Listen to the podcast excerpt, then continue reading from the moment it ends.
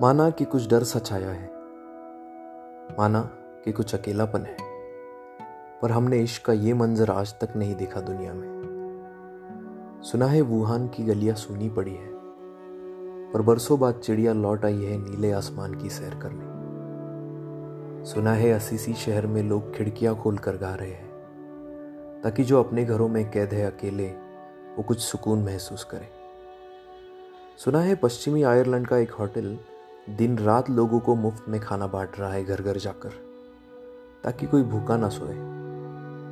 کئی مندر مسجدوں نے، چرچ اور گرودواروں نے اپنے دروازے کھول دیے ہیں بے گھروں کے لیے۔ بے شک بنا شرط۔ دنیا کچھ تھم سی گئی ہے۔ یہ ایک موقع لائی ہے شاید انسانیت کے لیے کہ سمجھو، عشق کرو۔ عشق کرو پڑوسیوں سے۔ عشق کرو بیگانوں سے، عشق کرو اپنوں سے۔ عشق کرو پیڑوں، پودوں، پنچھیوں سے۔ عشق کرو غیر مذہبیوں سے۔ عشق کرو اپنے آپ سے۔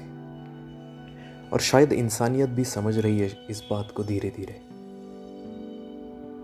کیونکہ ہم نے عشق کا یہ منظر آج تک نہیں دیکھا ہے دنیا میں۔